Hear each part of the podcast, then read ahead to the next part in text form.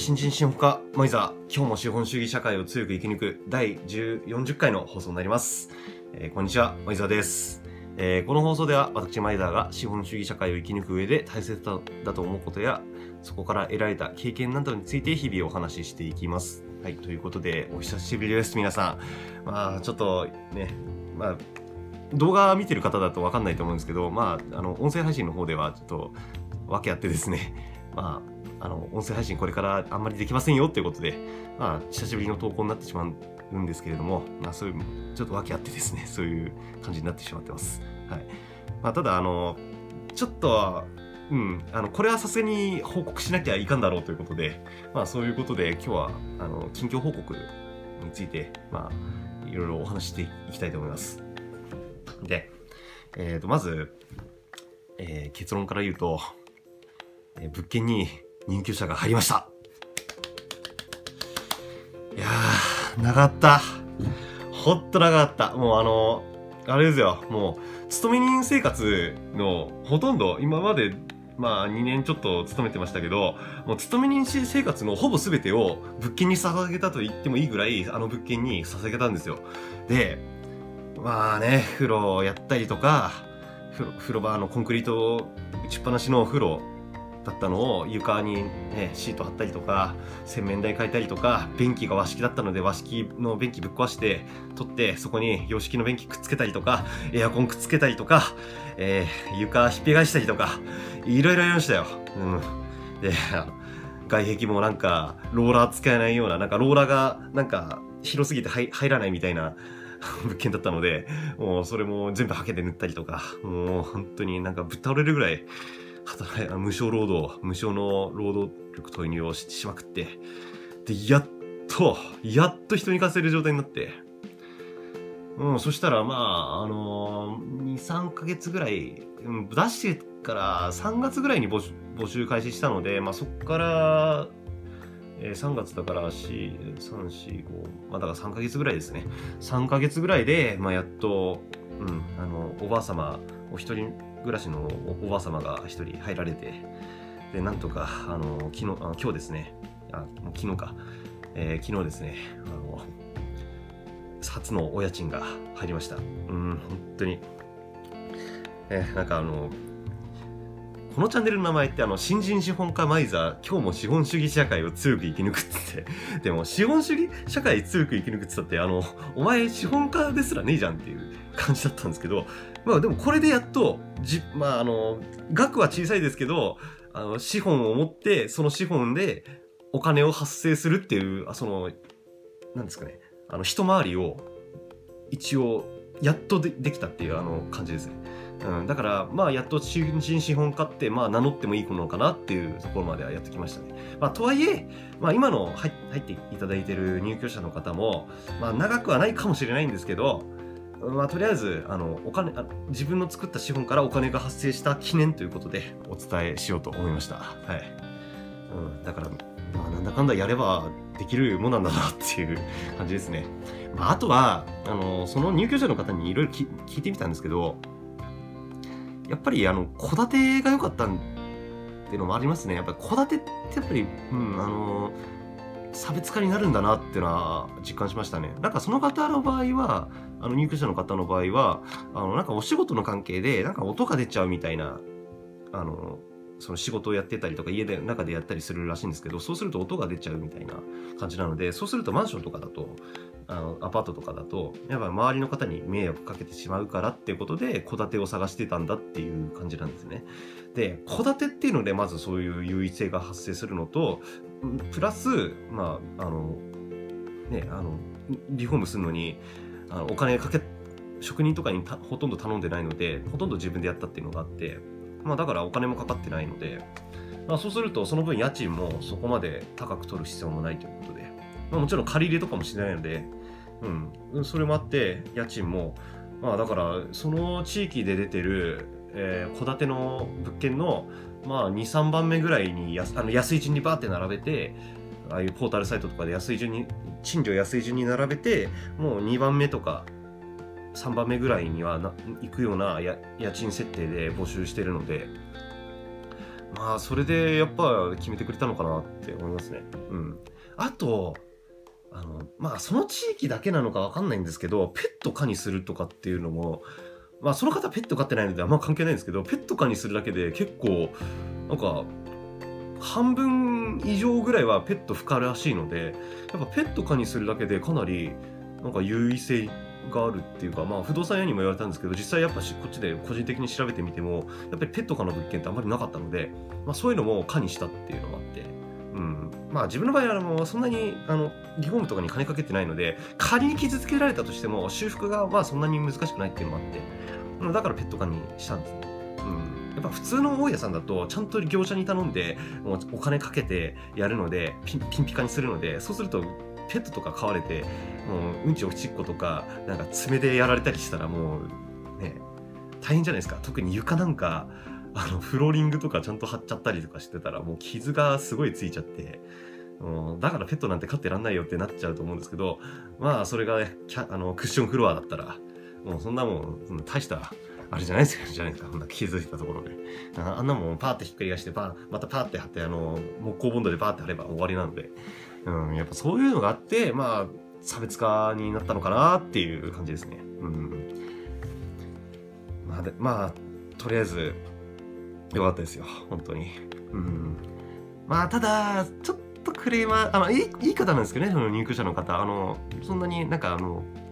ななんていうんですかね。あの、がなり立てる系クレーマーみたいな、そういう感じじゃないんですけど、まあ、ちょっと細かいとこ気にされる方かな、みたいなところがあるので、だから、まあ、そういうので、例えば虫が多いと、虫を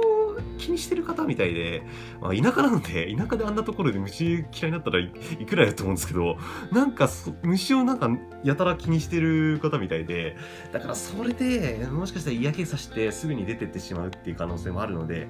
まあ、まあ、そうなると思う、そうなったらちょっと、うーんっていう感じなんですけど、まあ、とりあえず家賃が1回発生したっていうことで、まあ、よかったかなと思ってます。まあ、どれぐらい住んでくるぐらいはわかんないんですけど、まあ、ただ、まあ、1年以内にもし出てってしまう場合は、あの、契約の内容として、まあ、違約金が家賃1ヶ月分発生してしまうということもあるので、まあ、だから、あの、攻め方としては、もしそういうクレームとか、なんかいろいろああだこうだってもし言われたら、あの、その方ちょっと、まあ、お金に関してシビアな感じな方なので、まあ、シビアっていうか、まあけ、うん、まあ、自分も同じくシビアなんですけど、まあ、そういう人にと対しては、やっぱりあの、サンクコストって結構かかってるんですよ。あの、入居者の方って。やっぱ入るのに初期費用で鍵交換代とか、あと、あの、あれですね、家賃保証会社に、あの、お金2万円ぐらい払ったりとか、まあ、なんだかんだで初期費用で、えー、9万とかかかってるわけですよ。で、プラス、そういう、なんか、敷金とか払ったりとかするので、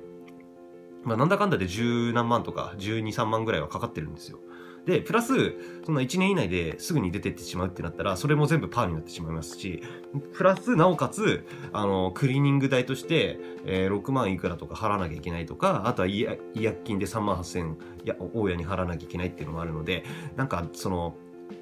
はい、一度入ってしまって、あの、サンクコストでお金、まあ、これだけかかってしまってるのに、それを、あの、すぐに出てってしまうってなったら、それも取り返せない上に、またさらにコストがかかってしまうっていうのを、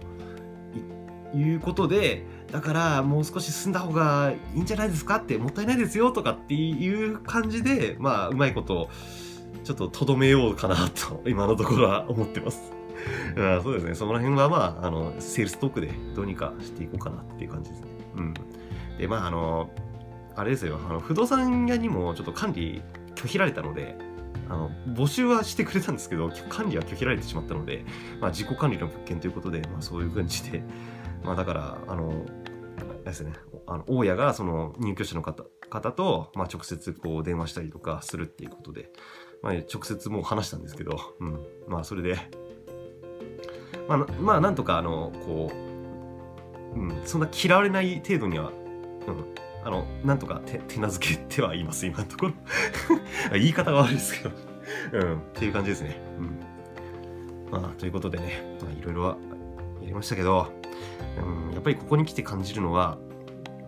まあ、今そうやって家賃が、えー、発生したりとかあとはあの緊急事態宣言とかあの、まあ、千葉県なんですけど今住んでるのあのマンボウいわゆるマンボウってやつです。マンボウの影響で、失業保険が、給付期間が、本当は90日しか本来私はもらえないんですけど、プラス30、60日伸ばしてくれてて、もらえてるわけなんですね。で、今だから、家賃が発生してる家賃と、その失業保険のその給付金をもらってるっていうところなんですけど、まあそのどちらも、あの、労働次第で得てるお金なわけですよ。で、やっぱり思うのが本当に、やっぱ労働、働かないで得られるお金って本当に崇高なんだなっていうのはもうしみじみ感じますね。やっぱり勤めにしたからこそこれはよく感じるなって思うんですよね。いや本当に、うん。なんか、やっぱり労働をしてお金を得るってことは、その労働で得るその賃金、いわゆる賃金っていうのは、あの血であがなったお金なんですよ。自らの出血を伴って、その出血によって得たお金なんですよ。なんかそう考えると、まあその出血したからには、そのもらったお金でまた血を補わなきゃいけないわけですよ。で、またその補った血で、あの、会社に対して、会社とか経営者に対して自らの血を与えるっていうのが、うん、それが、あの、賃金をもらうっていう流れなわけですよ。だからそれをしなくていいっていうのが本当にどれだけ素晴らしいことか、崇高で、もう本当に尊いことかっていうのを本当に今身に染みて感じてますね。いやもう 本当に働くの嫌いなんだなっていうのが心の底から思いますね。あの、やっぱ実感しましたね。これがいわゆる、あれですよ。就活の時にやる自己分析ってやつですよね。本当に。まあもう、もうその、そういうのが自己分析で出てた瞬間にもうどこも働けねえじゃねえかって感じですけど。うん、まあそういうことですよ。うん。まあでもやっぱり、うん、素晴らしいですよ。あなんかあの、バイオハザードビレッジっていうのゲームじゃあるじゃないですか。あん中になんかゲームの中で、あの、ワインの名前で、なんか、えー、処女の血とかっていう名前の なんかワインが出てくるみたいなんですけど、